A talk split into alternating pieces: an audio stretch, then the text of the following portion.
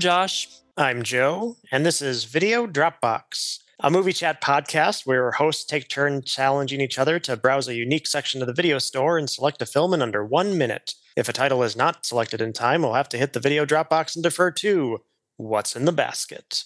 So, Josh, this episode we are tackling, I believe, one of your favorite movies, Charlie's Angels Full Throttle. And this came about because you challenged me to choose a sequel where a role had been recast. Uh, what made you think of this particular challenge? Well, other than just being incredibly like drawn to sequels that have either entire recasts or just minor ones. I don't know. I'm I'm really intrigued by a lot of the films and and like whether or not people like them or not. I mean, that's one of my questions that I had for you that I was going to maybe hit you with at the end, but I guess I can start here and just kind of ask like your quick opinion of like what your general or overall feeling is towards a film that you really liked and then they make a sequel but they recast a major player. Like is that bother you at all? Um I can't think of a time when that was a problem.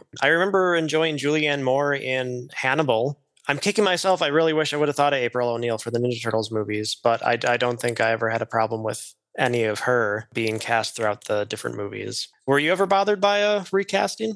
It's funny that you mentioned Hannibal because I do really like Silence of the Lambs. And while I wouldn't say I was bothered by it, it just is obviously two different performances. That was always one that, like, I like both movies, but in my mind, I somewhat disconnect from them. And so, getting back to kind of your original question, I think that's why I really liked the genre for this week's pick because there are a lot of instances like that where people have very strong opinions one way or the other about certain recasts. And I did mention some previously, but you and I went over kind of a list of a few films. Like one of the ones that I specifically think of that I was possibly considering before picking was Mortal Kombat Annihilation. Like that was another right. huge one that I know unfortunately didn't read well with people anyway, but we have the Johnny Cage character, the Sonya Blade character, and then we have bigger name films like the Terminator franchise, like doing John Connor. We have Teenage Mutant Ninja Turtles, like we said. Even films you wouldn't think of, like the National Lampoon films with Rusty and uh, Audrey. Oh yeah. Um, but yeah, I mean, there's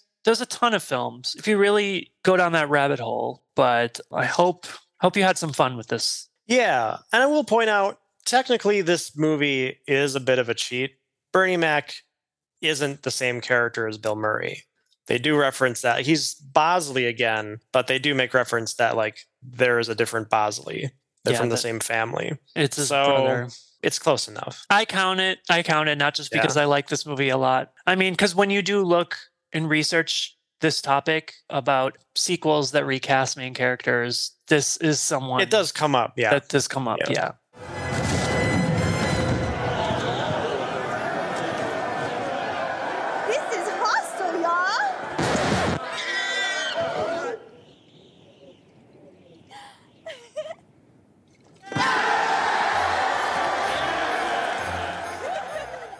So for this movie, did you see Charlie's Angels Full Throttle in theaters? Oh, you know it. I don't remember there being a lot of people there, but I definitely saw it. Well, it did do well at the box office. I mean, to, if we want to jump right into the uh, box office information of this film, yeah, uh, it, it. it was number one. It came out June 27th, 2003. On that weekend, it made $37.6 million. So it was a big step down, I believe, from the first Charlie's Angels, but it made a lot of money internationally. It ended up with 258 million total, but it was still kind of considered a failure because I don't know, like, was there talk of a third movie? Because I know that you wish there was, but yeah, and that's a callback to our pilot episode when we're talking about the question a movie that you wish there was a sequel to, a proper sequel, and this is that film for me because I loved it so much. I had such a good time with these three because you can feel the bond between them and like sort of that magic. And yeah, like I thought it did well, well enough to deserve like at least a trilogy because, you know, there's something about sequels that when it doesn't have a third, it just feels like, come on, like we have to even this out, right? Like we want a trilogy. Like it just, it can't end with this one. I'm really disappointed I did read that somewhere that there was a planned third and fourth part, and they just Oh. scrapped it. So, oh, just to go back for a second, that June 27th date, just to see what it opened with, uh, it beat out 28 days later, because that also opened that day. And also, strangely, that was the day of the first premiere of The Room, the Tommy Wiseau cult classic film. It opened in LA in two theaters on that day. Poor Tommy didn't stand a chance. In terms of cast and crew, I mean, there's so many people in this movie.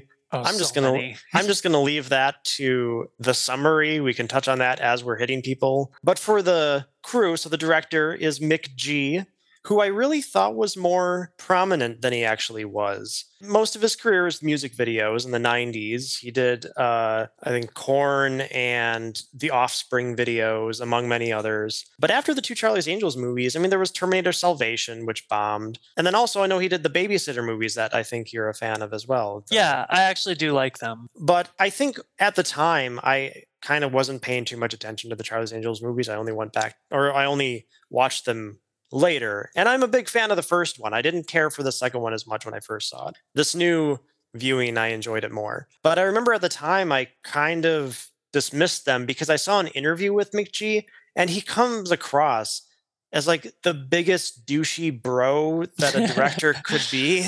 I don't think there's any controversy that's tied to him or anything. He just came across like, ugh, you are not someone that I want to have a conversation with. I feel like that's what a lot of this film gets heat from. Not necessarily the only thing, but a lot of people say that same thing is they're like, ugh, McG. Like when you type in some research on McG, a lot of articles talk about wanting to like punch him in the face and all this stuff. So Yeah, he doesn't come. It's he's kind of in that same boat. I feel Brett Ratner had that going for him at the time too. Mhm. That after the Rush Hour movies, like if you'd see him, he kind of came across as like, ugh, you're mm, not someone I care about. I do think, looking back now in retrospect, this movie reminds me most of Torque.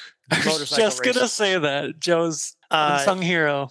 So Torque, for those that don't know, is a Joseph Kahn movie, and he kind of went all out into making this very over the top sort of parody of car racing movies. But it, that comes out a year after Charlie's Angels Full Throttle. Like if if I've had to pick one film to represent what 21st century cinema is, it's still Torque. I think Torque is all of the excess of mainstream filmmaking in one movie.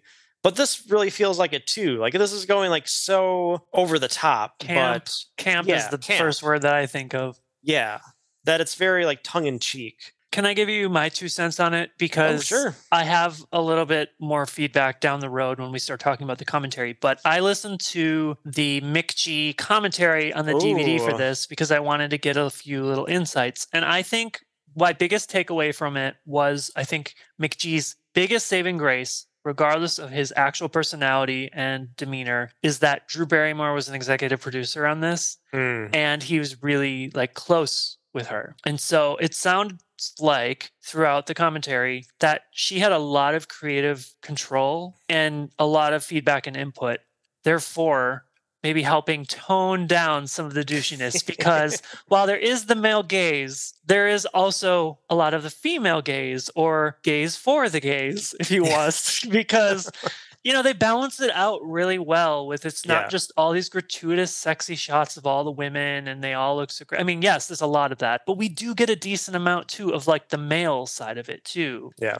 Uh, just to quick go through the rest of the crew. The writers, there were three writers. Uh, Cormac and Marianne Wibberley, who are best known also for doing the National Treasure movies, and then John August, who did Go, and then a whole bunch of Tim Burton films. The cinematographer, Russell Carpenter, uh, I love this. He gets his start doing horror stuff like Critters 2, Lawnmower Man, and Pet Sematary 2, and then just manages to hook up with John Cameron with, I believe, True Lies was their first. And then he's gone on from there. He did Titanic, he did Avatar. So, man, starting from the little tiny horror movies to the big time. Composer, Edward Shearmur, composed some films with connections that we've talked about here with Cruel Intentions, Miss Congeniality with Sandra Bullock, and Tales from the Crypt Demon Knight with my favorite Billy Zane.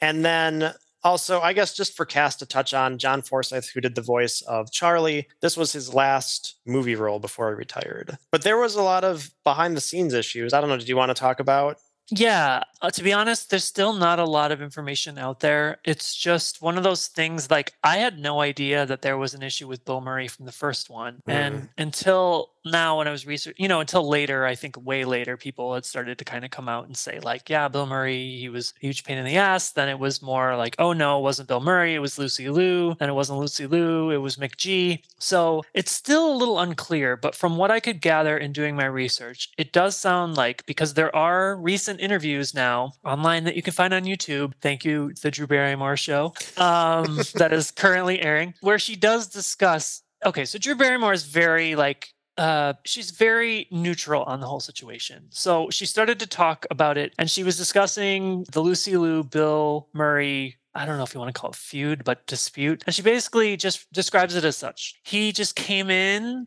one day in a bad mood, and it's hard to work with actors when they're like that. And we did the best we could under the circumstances.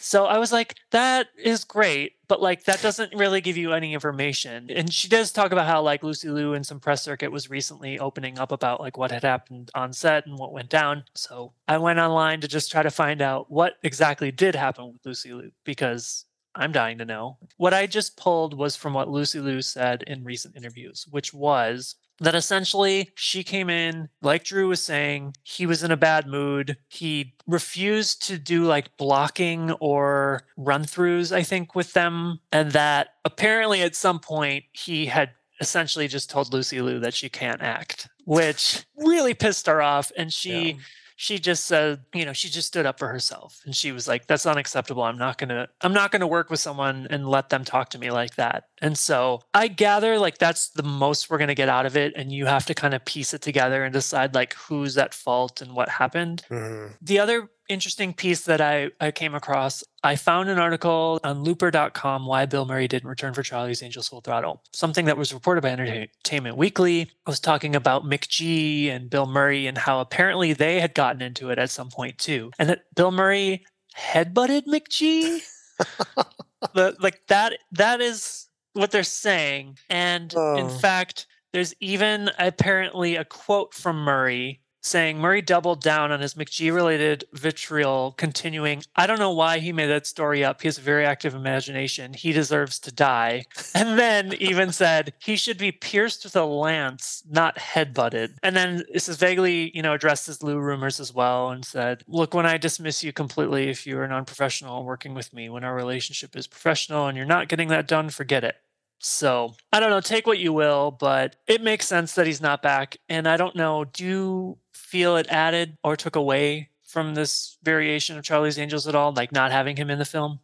I don't think so. I think Bernie Mac is fine. I, I think I prefer Bill Murray's role in the first one, but I don't think Bernie Mac is dragging the film down at all or anything. So. No, and strangely enough, this is another one where even though they're all the same people, it feels like to me two different stylistic movies. Like there's the first one, which is campy, but is a little bit more serious and mm. less colorful and bright. Where this one's pretty like camp over the top, going quote unquote full throttle, the name of the film, and like really punching it up. And so I don't know. I mean, I just I feel like even having Murray out of it, it changes the style yeah. But yeah, that's kind of all I had on that. But oh, I did want to add one more interesting tidbit that I found out actually today. There are six episodes of a web series that was released a few weeks before Full Throttle was released. And it's animated and it's about how Alex, Dylan, and Natalie got to Mongolia, huh. which is the opening of the film. And it's the strangest thing I've watched because they're each segment is two to three minutes online. You can find them all on YouTube. And it's, like I said, it's animated. The only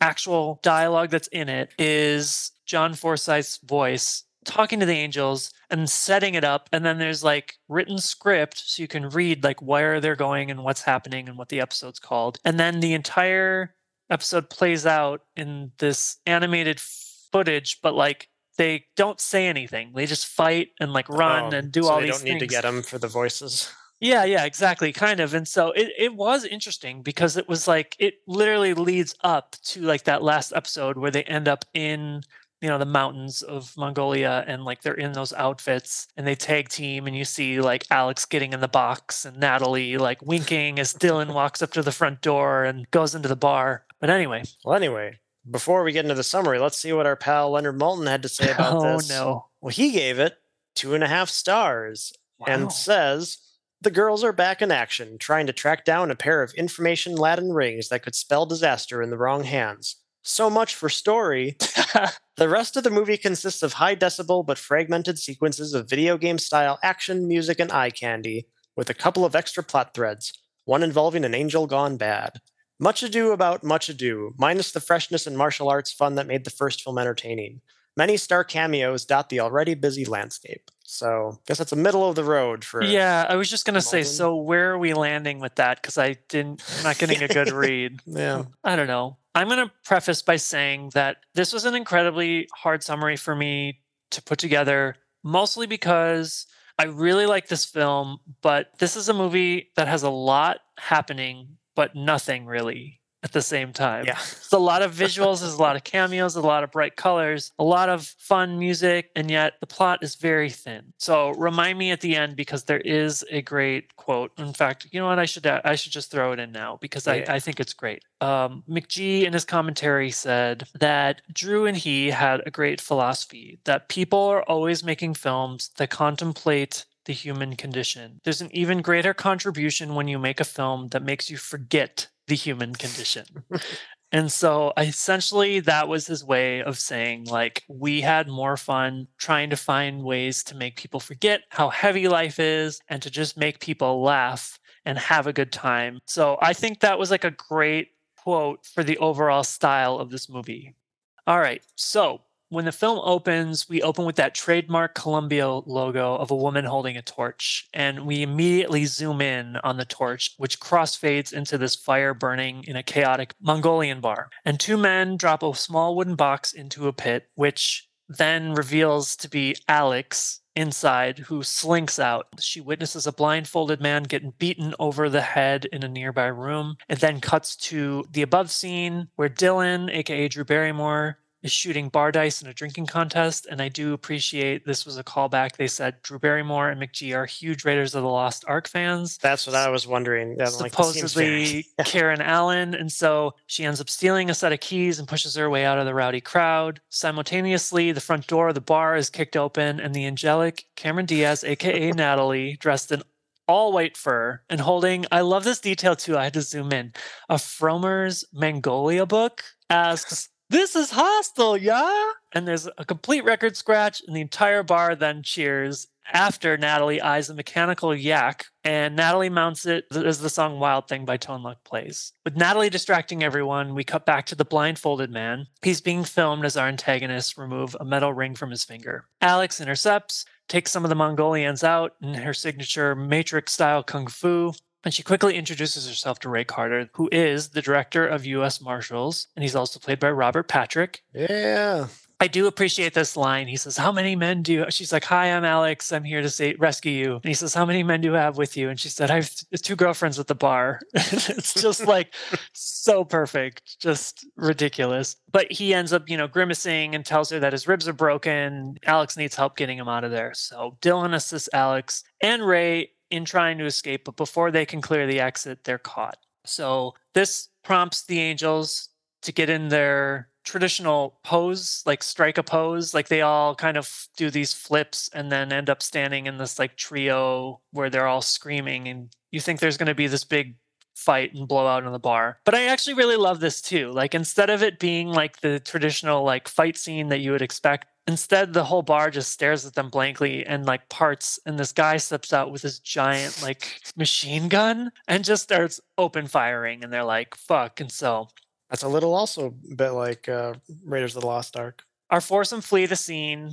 because they're not dummies and they end up stealing a nearby truck. And I will say, Joe, this is probably the hardest part for me to watch, mostly just because it's the most unbelievable thing, in my opinion, to have happened. I know we're just spending all belief in this this whole entire movie, but it, it just looks so cheesy and CGI to me. I just have a hard time with it. But when they're fleeing with the truck, they're shot at by a bazooka, which fine, forces them off the road. But when they're falling to their doom, Natalie fires up a helicopter, which is just magically in the back of this truck. And it ends up getting kind of like knocked upright. She starts it and basically saves them. Everybody gets onto the wing of the plane and into the cockpit, and then they're off. And then we cut. Instead, you're kind of expecting it to like open like it traditionally does with like the main Charlie's Angels theme. But no, we instead cut to the incredibly sexy Randy Emmers. Well, he's played by Rodrigo Santoro, and I don't know if you recognize him. He was Carl in Love Actually. He plays Laura Linney's love interest.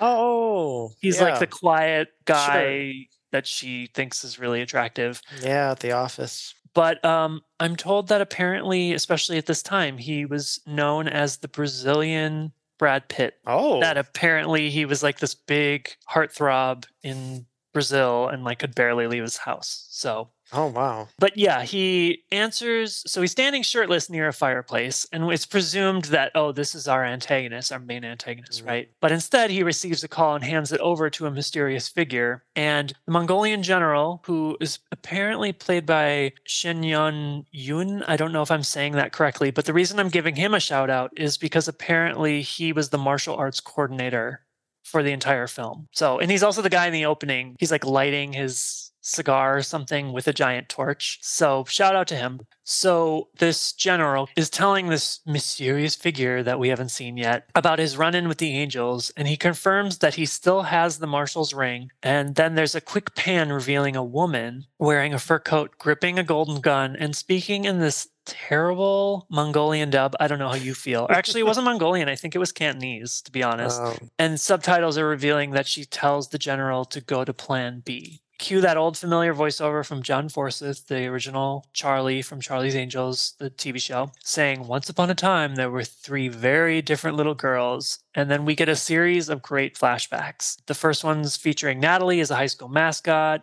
We get Alex doing gymnastics, and Dylan dressed in David Bowie Aladdin Sane drag, body slamming a professional wrestler. But then the next sequence that we get after the first three is there's Alex winning a chess match against a small child, Dylan monster truck racing, and then Natalie birthing a cow. So it's just ridiculous. what I thought was interesting, Dylan's character here in both of these, how she goes from a professional wrestler to a monster truck racer, that's an actual person. Her name's Medusa, she's mostly known by, but she was in WWF for a while as Alundra Blaze. After her wrestling career, she became a champion monster truck driver. I just like that because she's one of my favorite wrestlers. So. Um, and then after those montages, we essentially just get a bunch of little vignettes and shots of the girls in action, which are fantastic. I think like Alex is in a blonde wig, riding a horse down the middle of the street, lassos someone, and etc. Pretty great. So the film moves away immediately from its bright color palette and shifts to this Twilight-esque blue tone, which that's what I called it because it looks like Twilight. the first film of an airplane hangar, and there's two SUVs with armed guards that pull up and the title card reads William Rose Bailey, Department of Justice. So I didn't know for years that this was Bruce Willis. I mean, now I know it is. So it's unrecognizable Bruce Willis boarding a plane. The hangar goes quiet. William steps out to investigate, finds everyone dead. Our protagonist with the golden gun appears behind him in a ski mask and holds a gun, a gold gun to his head. The figure removes a ring from his finger, pulls the trigger, and the shot from the gun cuts to MC Hammer's Hammer Time music video, which we then get a fantastic dance sequence from the girls and learn that Natalie and Pete, aka Luke Wilson, who he's my MVP of the film. I mean, not MVP, but I always really liked his character, even though he's so minor. There's something incredibly charming about Luke Wilson in these films. So, yeah, we established that Natalie and Peter moved in together. And while they're helping them move in, uh, we get this incredibly awkward moment where we're familiarized with Alex's beau, Jason, played by Matt LeBlanc, who pretends to jump her from behind. But thankfully, she full front flips him because she's like, not in my house. And what I call awkward is just because, even again, McG in the commentary said he thought they were going to get a lot of shit for this at the time as coming off racist because he does this like terrible Asian accent, but he basically just says, So you thought you could escape my grasp, implying that he's like one of the Mongolians and that's why Mm. she flips him. So yeah, I think now if this movie came out today, people would probably be more willing to like call them out on it. And I don't know how you feel about the Jason character, but since we were just talking about Pete's character, Jason's not my favorite. Yeah. I mean, I don't know if it's just the way Matt LeBlanc is playing it. It kind of reminds me of his character from episodes, which is just like kind of this narcissistic kind of asshole actor. I don't know. He's just, I gotta admit, like, he's not my favorite. But anyway, so we see him again. He's brought in from the first one. And immediately the girls are called to the office where we meet our new Bosley, played by Bernie Mac. And we get a brief Murray reference in the line, I see my brother hasn't checked the books in a while. So that's kind of like their throwaway until later when we see there's an actual picture frame. Yeah. In, you know, Bosley's mom's house. But Charlie phones in and we're introduced to Roger Wixon, the director of Uh, the FBI, aka Robert Forster. Yeah. And in fact, again, McG said he had a lot of love for him after seeing him in Jackie Brown. Jackie And Brown, So yeah. we got Wixon, and he explains that the Witness Protection Program has a top secret program called Halo, which is a program that has an encrypted list of everyone who's protected. It can only be accessed when the two titanium rings the data is stored on are brought together and he then reveals one of the rings was the ring stolen off of Ray Carter, and the other was taken off William Rose, which we just saw in the hangar. So Wixon hires the angels to retrieve both rings to get to the bottom of this mystery. So the girls decide to look into this homicide of Alan Caulfield, one of the protected witnesses on Halo's list, and they camp it up in their own version of a CSI episode Yeah. introducing that the killer is a surfer with a bum knee. Essentially, that's my summary of it. But there are very specific details Yeah. that they come up with, and It is peak ridiculousness of just going all in on the parody of these kind of police procedural shows. And it does include my favorite cameo of this entire movie because it's so out of left field and doesn't make any sense. As the trio is entering the house, in the far background, you can maybe make out Melissa McCarthy, of all people, just standing around. And we never go back to her except in the very end credits where they do something with her and Bernie Mac, is it? yeah, That's the only reason you know, like, oh, she was here because this wasn't a point after Bridesmaids when people knew who she was. At this point, she's just doing Gilmore Girls, really. and this is also another cameo of Andrew Wilson, who's the oldest Wilson brother. He Oh. plays the douchebag cop when they get to the house, and he's like, "Freeze!" and kind of bullshitting with the angels as they're investigating. Um, yeah, while they're doing their CSI thing, they, like I said, deduce that the killer's a surfer with a bum knee. So the trio then make a pit stop at Alex's house to pick up surfboards so they can move on to their next location. And they end up running into Alex's dad, who we learn is played by John Cleese. And there's a quick gag about how the girls know Alex before they hit the beach. And Alex and Dylan do a stakeout from the hot dog on a stick booth, which is a real booth out in California, Oh. Santa Monica Pier. Or Venice. I'm trying to remember which one. I think it's Santa Monica. Have you been Uh, there? I have.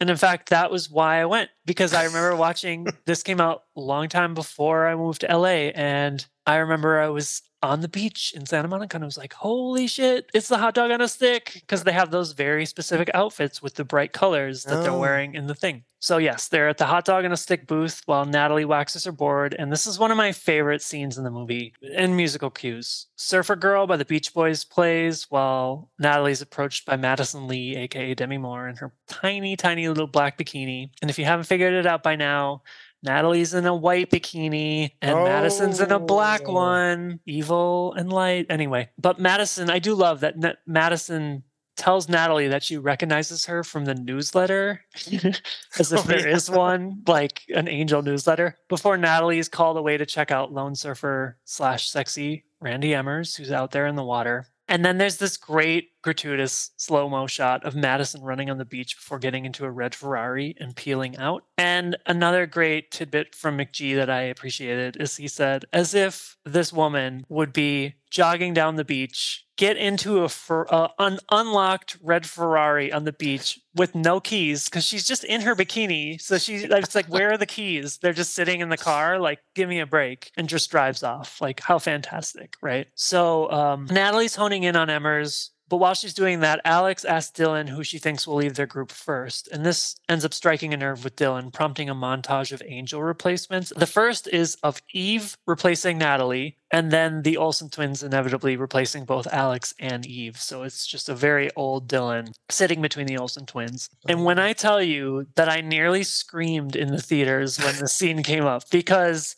there was no hint or reference or even thought that the Olsen twins were going to be in Charlie's Angels Full Throttle. And this was definitely in my prime callback to a previous episode where I was watching all of their direct to DVD vacation films. And this was at the height of their popularity. And then boom, like there they are in full throttle. Like I nearly passed out. So Natalie catches up to Emmers, who changes outside his car. And this is one of those gratuitous female shots that we're talking about that I love, where Alex and Natalie are under, I'm sorry, Dylan and Alex are underneath the car as Emmers is changing. And he's got his towel wrapped around his oh, waist Oh, yeah. and he's like pulling his swimsuit down. And I love like Dylan like looks up as he's like pulling it down. It's fantastic. There is a Demi Moore esque scene too before this where he's running out of the water and everything's jiggling and looking beautiful as he flips his hair back. It's fantastic. But Natalie ends up distracting him long enough for Dylan and Alex to swipe his wallet. And this is another scene that always like struck me when I watched it is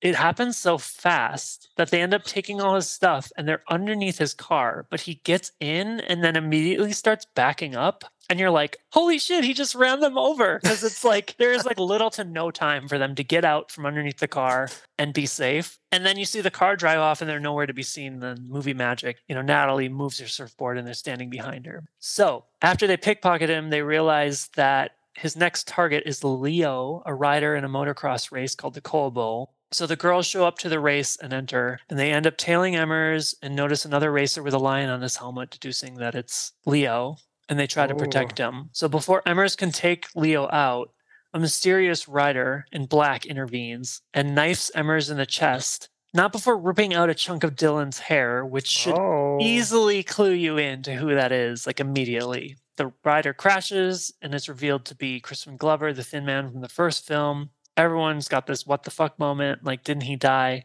But he ends up running away.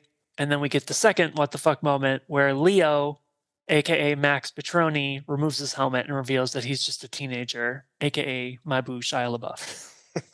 In Emmer's pocket, the girls pull out three pictures and they find one of Caulfield, one of Max, and one of Dylan. And they immediately have questions. So, back at the agency, Dylan explains that she too is part of the witness protection program and that long ago she used to be Helen Zaas. And she explains that she dated Seamus O'Grady, played by Justin Theroux, who, Joe, you said is your favorite character in this film, right? I, when I first saw this, I didn't know who he was. It didn't stick. I became a big fan of his with the HBO show The Leftovers. And now, like, I recognize him in things. So going back to this is like, whoa, young Justin Theroux just totally ripped with an Irish accent. So, yeah, seeing him and, and seeing him kind of go crazy with this role was probably my favorite part of like going back to rewatch this.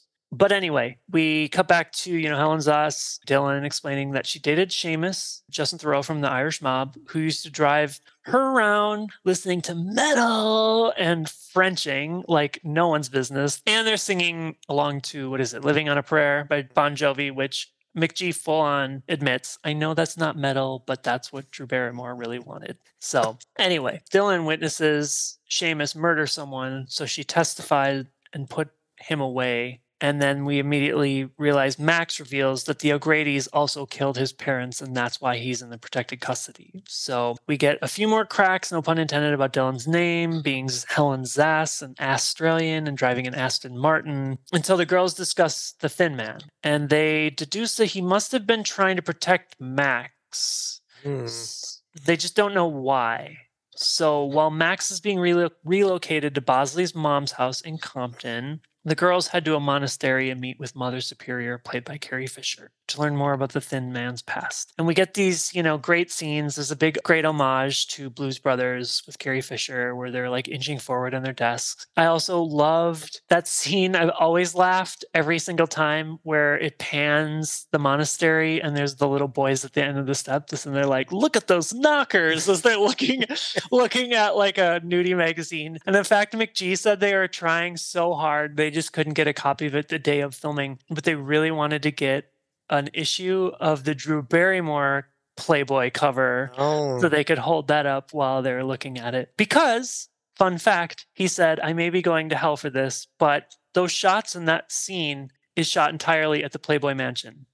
Oh, Yeah, on location. So it's fantastic that it's doubling as like a monastery. But yes. And I also do appreciate the Thornbirds reference too. I think that was pretty fun when there's that like really sexy young priest that walks by and Dylan kind of like looks at him and there's that like boing noise and, and Alex just says to her, Thornbirds. I don't know if you get that reference. I do not get that reference. It's I think it was is either a t- made for TV movie or just a movie where someone's having conflicted feelings towards like a young priest or Oh. vice versa.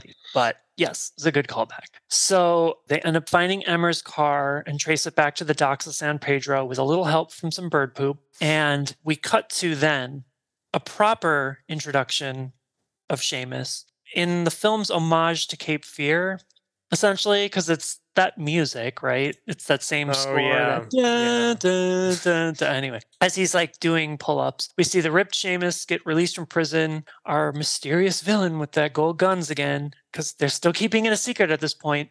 Uh, hands him the halo rings and promises that Helen and friends will come looking for them. And that they do. In their best steel mill flashdance homage, the girls stake out at the San Pedro docks and find out that it's the recent location of the O'Grady mob. So later that night, they pose as Pussycat Dolls dancers in a fabulous burlesque montage that inevitably helps them break into the O'Grady storage facility when everyone's cleared out. And just big shout out, like I remember being incredibly infatuated by the Pussycat Dolls scene because this was before they were a group, like a singing group. This was just like a legitimate burlesque show performance hmm. that was, I think, exclusive to California. And I remember wanting to go so bad because they would have like female celebrities come in and out and like interact. So like Christina Aguilera would be Oh. sort of involved at some point and sing and dance. And Pink, I think, like just miscellaneous. Carmen Electra was another one that was in it a lot. So shout out to them because I do think this is like a scene from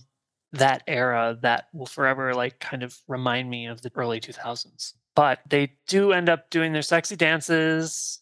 They get all the stuff that they need to break in after everyone's cleared out, and they successfully find the rings, pop a bottle of champagne. But before they can celebrate, shirtless, of course, because he's got to be shirtless, Seamus appears, scaring the shit out of Dylan. And then there's this extensive fight scene between the dock workers and the girls, accompanied by Prodigy's Firestarter. I really appreciated that. I, it's been a long time since I heard some Prodigy, so Well, and they do use a Prodigy song in the first one too, don't they? Is it Smack My Bitch Up? I think they Oh, use Smack right, My Bitch yeah. Up when they're fighting in the alleyway. They have some love for Prodigy, but also this music coordinator or supervisor was fantastic. I've always loved this soundtrack. So it leads to an explosive finale outside, like literally explosive finale, because this is another fun fact. There's a scene where they like spray gas all over the parking lot and then they Dylan throws her lighter and it ignites and so it becomes like a flamethrower. They said that was actually Lucy Liu with the, Oh, with the flamethrower like doing it. They were like, yeah, that wasn't a double, that was her actually going for it. So even more of a reason I have to say like shout out to all of these women because they're doing all their own shit. So three managed to escape, but um shell shocked, you know, we get this next scene where Dylan decides to leave the group. So while she's making her exit, we get a few lighter scenes of Natalie attending Pete's high school reunion. And then this is like by far top 10 favorite scenes. The dance sequence to Donna Summer's last dance with Natalie. it is it is fantastic. Yeah, this whole the high school reunion I really liked a lot. just so over the top. Even the little details of like when the women's restrooms close and she goes into the men's restroom. Again, they said it was it was all Cameron Diaz like propping herself up with those heels on Oh, in the stall. Like there was nothing holding her in place. She just did it. And then there's also that scene where she like sits on the toilet and you just get the shot of her feet and the little Spider-Man underoos come down. Yeah. like I absolutely just love it. I love it. So yeah, it's kind of like its own rival to the Baby Got Back scene, I think, from the first Charlie's Angels when they're at Soul Train. And then we also get a scene of Jason trying to. Uh, this is where Jason's convincing Alex's dad basically that she's a hooker because, you know, he's saying, oh, she's not actually a neurosurgeon. You know, she's working after right. hours and she puts in the long hours, etc. But I did appreciate, I had, I wrote down this one line. Um, when Alex returns and he basically is like, Oh, don't worry, I told your dad everything. And she says, Natalie, Dylan, and I are a team, and we just took on 12 sailors. you can't even imagine the positions we get ourselves into. Daddy, I wish you could watch us work where you would be so proud. You know what? I'm going to take a shower because I can. I'm covered in, well, you can only imagine what. So when I come back, I'm going to give you a full blow by blow. And he's just like, ferret, because there's this running joke where calls her ferret, but his face, he doesn't say anything in this whole entire sequence, but like it's just too good. Like that whole scene so the next morning, we're cutting back to Alex, Natalie, and Bosley arriving at the agency, and they find a note that Dylan left for the three of them, along with a box of personal items, basically letting them know, like, oh, she's serious, because she would have never gave this shit up if she wasn't really going to leave. So as they lament, they wrap up their unfinished business with Wixon by returning the rings to Ray Carter, and on his way out, Bosley notices a set of keys, which this is the most kind of random scene when he's like, Hey, you forgot your keys. Tosses them to Ray, who then catches them, and Ray tells them, Oh, these aren't mine, and tosses them back to Bosley, which mm-hmm. always just made me wonder, like, well, whose keys are they? But doesn't matter. And the girls are instantly reminded of when Ray was bitching about his cracked ribs from the beginning of the movie. Because if we remember the callback, he's like, "My ribs! I cracked my ribs." Mm. So they obviously are on to him because they realize if someone still had cracked ribs, they wouldn't be able to reach those keys like he did. And so they decide to follow him in disguises, of course. So Natalie's following him by car while Alex is luging along his car, which, again, fun fact, apparently they filmed all that with basically Lucy Liu on the luge on a treadmill to make it appear oh. like she was on the road. Huh. Because if you think about it, like how the fuck did they film it? Because it looks like it's moving. Yeah. But like they wouldn't have her laying on that and just drive with her and film her, you know? That'd be pretty terrifying. So yeah, she's luging alongside. She ends up tapping into the phone line of the car because this is still a time where cars have phones, apparently. um, and the girls hear a one sided conversation with our Golden Gun antagonist. Here they are again, confirming his involvement with the Halo case. So it's revealed that Ray's working with miscellaneous buyers to purchase the list of names from the Halo project. And Ray tells potential buyers to follow the stars beyond the galaxy, take shore to hope, stop on a stair, and find a man with a map. Just keep that in mind, everyone. So, meanwhile, Dylan enters the shithole bar in Mexico. We get a great shot of Sleepwalker by Santo and Johnny playing on the jukebox while she's slapped on the ass by a drunk, but she walks right by him defeated. And at the bar, there's a cameo from original Angel Kelly Garrett, played by Jaclyn Smith. And Kelly ends up telling Dylan, angels are like diamonds, they can't be made, you have to find them, each one is unique. So this eventually just convinces Dylan to change her mind and return home not before getting another slap on the ass, smiling, and then sending her aggressor directly into the jukebox. Oh, she's back. She's back, baby. Got got maybe two scenes of her leaving, but yeah, drove all the way to Mexico, and I should try to drive all the way back. So Alex and Natalie follow Ray to the Griffith Observatory and witness him get shot in cold blood. Ooh. His killer is then finally revealed to be Madison in a great reveal. She's on this like revolving, I don't know, telescope. Is that what it is? Yeah. And she greets the girls who basically call her out. Dylan appears behind her, tries to jump Madison, but she outsmarts her and ends up essentially just shooting all three angels in the chest, knocking them over the side of a building. Oh no. So I remember seeing this and being like, damn, like I knew that they weren't dead, but I was like, they're still falling over the side of a building. They must have died from the impact of falling over the edge, but it is what it is. So it's implied that they're dead mm. because the film fades to black before fading back in on a ringing phone at the agency. And there we get Madison answering and antagonizing Charlie, essentially telling him that she was never good she was great. Oh. Followed by her just blowing the speaker completely away before exiting. So we cut then back to the observatory. The angels reveal Kevlar vests underneath their tops that they survived, and Natalie figures out that Ray's riddle was actually a reference to the star names on the Hollywood Walk of Fame. So our trio develop a plan. Mm. It's a great montage of miscellaneous crime families, including the O'Grady's. Do you, sorry, do you remember the song that's playing here? Yes. So I, I put that in actually. So Oh yeah, okay, I see. it's yeah. a it's a montage scored by Edwyn Collins, A Girl Like You. I have had this song stuck in my head for like two weeks. Oh, really? Because Yeah, we give no. ourselves between episodes, we have usually like a two week break, and I cannot get the song out of my head. It's fantastic. And in fact, this I credit this movie for introducing me to the song because I remember really liking it, but not knowing who sang it. And then like I bought the soundtrack and I remember being like, oh my God, I could listen to this all day, every day. Oh yeah. So, yes, the miscellaneous crime families, including the O'Grady's, follow Ray's clues and buying into Madison's plan. And while they're kind of going from clue to clue, this is one of my last favorite scenes of the entire movie. It's the shot of Demi Moore watching all this going down in her lingerie, a giant fur coat, and she yells, Yahtzee! oh, it's so good. Oh, man. And she's got this long, like, elongated plastic fingernail on her pinky finger. And McG said that they like specifically brought that in from her house in Oh, wherever it's she was living. Yes, that's a personal item. And so I just it's the weirdest stylistic choice in this entire movie.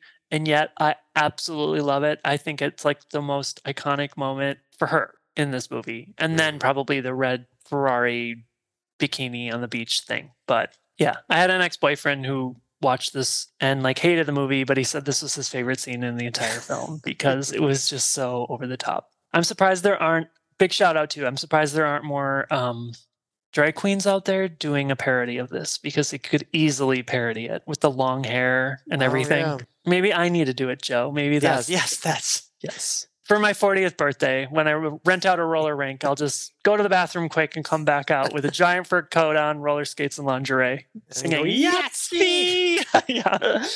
Uh, perfect. Two, and then we'll play. I'll sync it to a girl like you Yeah. playing on the overhead speakers. My parents will love it. Um, anyway, so there's also this really great awkward shot of Seamus when he's getting on an el- on the elevator. He like looks back and does a double take at the bellhop's ass before he gets into the elevator before it closed. The doors closed. Did you notice that? I didn't like because they explain it later, so I had to go back. I was like, "Oh, did I miss something?" Like, oh. Yeah. And it's strange. It's kind of like a blink and you'll miss it because you're kind of like, man, what's going on? Like he's like, damn, that's a fat ass. But like then later it comes out. yeah, you'll you'll see why he's looking at it. But essentially, this whole montage leads to each crime family meeting together on the rooftop, to which they think they're meeting with Madison, but they end up getting busted by the FBI instead. Um, and Wixon appears and busts all of them. And then on the rooftop across the street, we learn that the Angels figured out Madison's plan and set her up to fail, basically um, appearing and disarming Madison. But she quickly reveals Plan B again, because she's all Oh. about her Plan B, and reveals explosives that she set up all around the rooftop to blow them away. Hmm. So before she can do any of that, they're interrupted by Seamus, who then screams the line, I'd recognize that arse anywhere, you piece of shite, in reference to Dylan. And that is our callback to why he was checking out the ass, because apparently he, he knows Helen Zaas very well. Ah. Oh. So um, Alex takes on the Grady goons. Natalie fights with Madison while Dylan and Seamus start to go at it. Um, and at some point, the Thin Man appears out of nowhere, saves Dylan from Seamus, and is like about to speak because him and Dylan kiss, which is weird, right? Yeah, they have their they have their uh, connection moment. Yeah, and they also have this like moment where they rip each other's hair out and kind of are like Yeah. sexy about it. Um, until Seamus reappears, stabs him through the chest, and throws him over the side of the building. Oh, And eventually, the O'Grady's and Seamus end up getting killed. But I found it interesting that apparently in the theatrical cut, they skim it down. So, like, the Thin Man goes over the edge and is on the ground, and he's got that big spike sticking through his chest. yeah. And then when Seamus is thrown over, he actually lands. uh, I think he lands on the spike, and it's like more gratuitous and violent. And they Mm. cut it because, again, they're trying to avoid like an R rating because they Right. wanted this to be a family film. But there's little cuts throughout that that McG points out, like that first Seamus Dylan fight back at the docks. Like he cold clocks her in the mouth and she spits out blood, like stuff like that. They said they really tamed down to get the PG-13 rating. Mm. so they take everyone out, and then it leaves the three to face off with Madison again. But always the fashion icon, Madison reveals as she jumps off the building that her top also doubles as a wingsuit. and so she manages to fly down Hollywood Boulevard. She blows the rooftop, but of course, our girls are ahead of them, ahead of the game, and they grab onto some string lights and swing to safety down Hollywood Boulevard after her, and they engage in an elaborate car chase fight, which was pretty brutal actually. When they're on that car and they're like punching her like repeatedly right Yeah. next to each other, like it was pretty great. Dylan and Alex are thrown from the car, implying that they're dead again because each one goes flying in a different direction and they crash through some glass. And it's a pretty gnarly scene where they like get thrown to the ground and then their eyes are like wide open and they just stare blankly. And it's like kind of disturbing because you're like, whoa, if they weren't dead, they are now. But again, implying. While Madison ends up, you know, flipping the car and sending her and Natalie into a nearby theater. Madison overpowers Natalie in the theater, thinking she has the upper hand until Alex and Dylan arrive, take out Madison in one final confrontation, and then it's over. So we think. Uh, to celebrate, the girls managed to clean themselves up, which I think is funny too. After all the shit that they were through, they went through like plate glass windows and like broken bones. And Natalie even had glass in her stomach that she pulls out at some point when she's confronting Madison because Madison like relocates her shoulder after Oh, it's being right. broken. After all that, I think it's funny because they go to celebrate at Jason's premiere. Yeah, well, that, that red carpet premiere's been going on for a while because the Yeah. whole fight's going on the whole time. A lot of glitter too. Yeah. Like they went over the top with the plastic glitter that's floating through it. But um they they show up to the red carpet premiere. Alex reconciles with Jason. Pete reveals after this long running premise of Dylan being afraid that Pete was trying to propose to Natalie, it's revealed that he actually just wanted to ask her if she wanted to get a puppy with him which Mm. she's all giddy about. And then the group celebrates, implying that Max will be the next Bosley before cutting to one last montage of bloopers, intercut with the girls washing a car to the song Any Way You Want It by Journey. So, a lot of detail, a lot going on. And I had so many other notes to include, but it's like I said, so much stuff that I just I couldn't even get to all of it. But um I do I do like and appreciate some of the little tidbits like I said, throughout the film that McG was referencing one also that he said, referencing the last scene of the movie, is that was the first shot that they did, is the car wash scene. Because he wanted to set the tone of the film to be like over the top, campy, and laughing and having a good time. So that was the first scene. I also really appreciate this little tidbit too, is that Bruce Willis apparently shot all of his stuff free Oh, in in exchange for the three girls doing a PSA for adoptuskids.org, which Oh. was an organization that he was working with at the time. that's nice. So, yeah. Well, and then of course we get the connection between him and Demi Moore. I mean, they were divorced at this point, but Mm. Oh, oh, one other, I'm sorry, one other really great thing that I wanted to throw in there. There's the scene where they're in where Madison's shit talking Charlie in the the agency.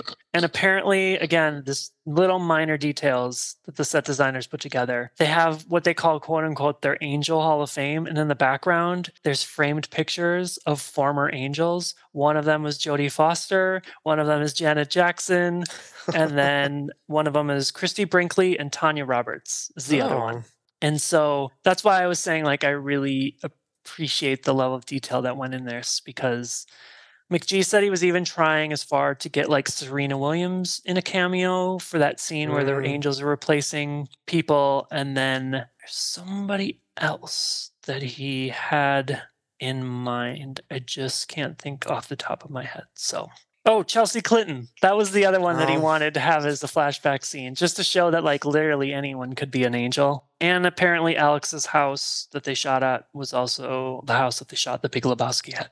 It's a very famous house, an old house in California. oh, Jackie Treehorn's house?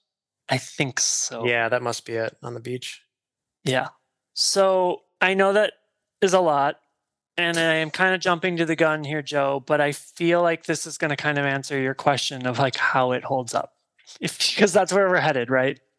Yes. And that 100%, I'll just keep it brief, kind of sums up if you couldn't decide or, or couldn't can't figure that out already, that kind of just sums up like how I feel about this movie. Like it's overly campy, it's ridiculous, it doesn't have a lot of story. It's visually appealing. It's just The I don't know. MTV generation. that's it. on music videos and yeah. People like me who absolutely love music and videos.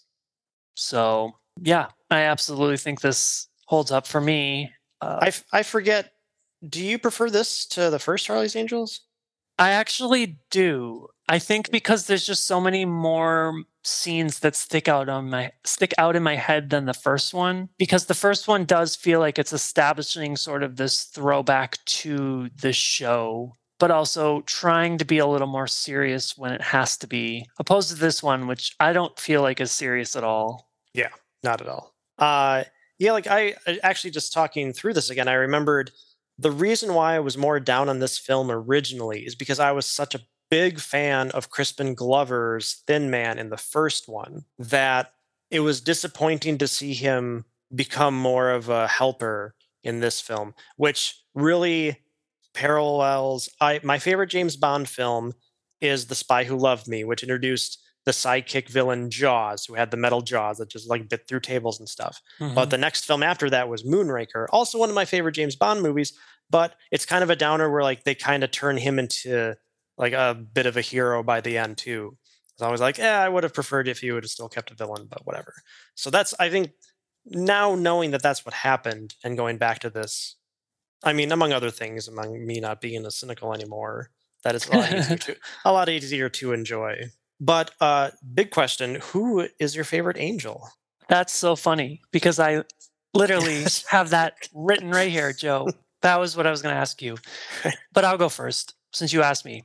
Sure. I have always thought Natalie was my favorite. And so I would say Natalie is my favorite because she's the happy go lucky, just over the top angel that I identify with the most. Because you knew what I was like in my early 20s too. I Yeah. absolutely was wearing like these. In my, in my side, it was Superman underoos, like these grown up adult versions of underoos that were Superman. Yeah. I was always dancing and laughing and being an idiot like she kind of is and trying to make the most of it and wanting to have a good time. And so that is the one I identify with the most. If I had to pick a second, I'd say probably Dylan because I do like, yeah, I don't know. I do like the edge that she has. You know, it's essentially their version of a male character, it feels like, you know? Yeah. Yeah. Uh, I, I like them all. I like them all for different reasons. I feel like Alex has always felt like the most underdeveloped angel to me. Yeah. Agreed. But who's yours? Oh, it's Natalie. I so easily forget how much I enjoy Cameron Diaz, but man, she's just more than any other character. She just radiates like how much fun she seems to be having on the set through the films. So yeah, it's a real blast to be watching her. Exactly. I mean, even from the beginning, where there's that scene where, like, that face she makes when she notices the yak, Yeah. like the yak bull or whatever, the mechanical yak, it's just like so serious. And then she gets on it and is having a great time. And then even when they cut the sound and they all notice Alex and Dylan trying to escape, and there's that like audio of her just like woo!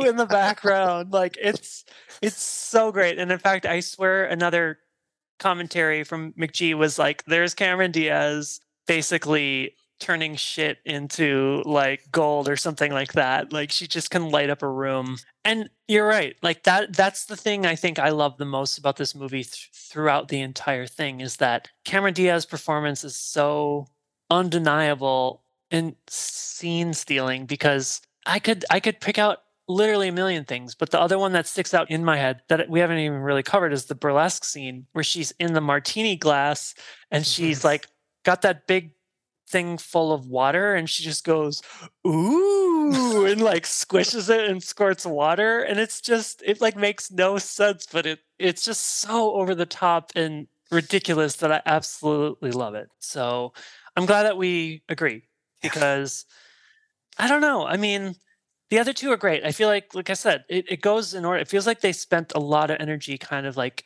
with the Natalie character, or maybe it's just the performance. And then Dylan kind of has the next most to do, and Alex is unfortunately just kind of like Yeah, kind of has the scraps for the subplot, but yeah, which is unfortunate because Lucy Liu is a great actress. yeah, yeah. But um, I hope um, she I hope she enjoyed her time on this movie more than working with Bill Murray in the first. So, I I mean I'd hope so. She's also the one that you can see in the blooper scene where her handkerchief literally starts on fire. And she's like, "Oh my god, I'm on fire!" Like, I'm glad that you took a trip down memory lane with this, Joe. I'm really glad you picked it, though we covered a lot. But, well, is it challenge time? Oh boy, yes it is. So, Okay, ready. Josh, the section of the video store that you must choose a video from is a movie that takes place primarily over the course of one night. I'm worried about this one because I've lo- I've googled lists of it and the movies that pop up like it's it's a little tough. But you know, like you might have to go more from memory than from looking at lists, but Guess we can start the clock because like I all right. Well, yeah, we can go. And remember, you can always go with what's in the basket. yeah. So, all right. Ready, set, and go. Okay, so my first instinct was the before trilogy because those all Sure. take place basically within 24 hours. However, my favorite one, which is before sunset, is the daytime Doesn't count. and doesn't count. Nope. Yes. I'll take the first one, but Yeah. So I, and then I think the next one that I'm seeing, um, just offhand, is does Escape from New York count oh yeah, with Nick? yeah, yeah. That's over the course of one night, right? Okay, because I've only seen that one time and I don't remember a damn thing about it. But I also think Escape from LA is another one that takes place oh, through all one night. I would imagine so. Yeah, and then ten I've- seconds. I've never actually seen Panic Room, but that one's coming up too. That's one night. Yeah, Is that one? yeah. Uh oh shit! I don't want to pick something just for the sake of picking something. But oh. Ready or Not, Ready or Right. not? Ready or Not, the film. Yeah, that counts. Ready or not's your choice. However, we did just do a shit ton of horror. We did do a horror. and I I just want to move away from that because I I just uh, we owe it to our listeners. So I'm gonna let you go with this one. Joe. Oh, you're going I for the think I'm- basket pick. I think I'm gonna go with the basket pick just because I I'm primarily doing this because there's so many options, but I'm trying to move away from a horror pick. All right. Well, before we see what's in the basket, I will say I would have accepted Dazed and Confused. Oh damn! See, Oh. a It- lot of that isn't. That's like day and night, though. That, like, yeah, kind it's both, so that's why I was moving away from that. But anyway, Um, no. I mean, other ones. There's After Hours, one of my favorite Scorsese movies. Uh, Nick and Nora's Infinite Playlist. Mm. Uh, Adventures in Babysitting. Oh damn! But all right. So, well, let's dig in the basket, and it is go. Oh, I am so glad. I am so glad I went with the basket pick because while it could be a hard summary because it's a little discombobulated, It is. It's the post Tarantino uh, story all over the place kind of thing. I do love it. The music's fantastic. The cast is A plus. and again, shout out to Katie Holmes. We're gonna go Yeah. back to a Katie Holmes film, but I'm excited to hear what you have to say about it. Yeah, I'm excited to see if I like it. And if you'd like what you heard tonight, please leave a review on Apple, Spotify, or Google Podcasts. For upcoming release info and other social media updates, check out at Video Dropbox Podcast on Instagram or at Video Dropbox on Twitter. You can also reach us at videodropboxpodcast at gmail.com. Until next time, remember to be kind and please rewind.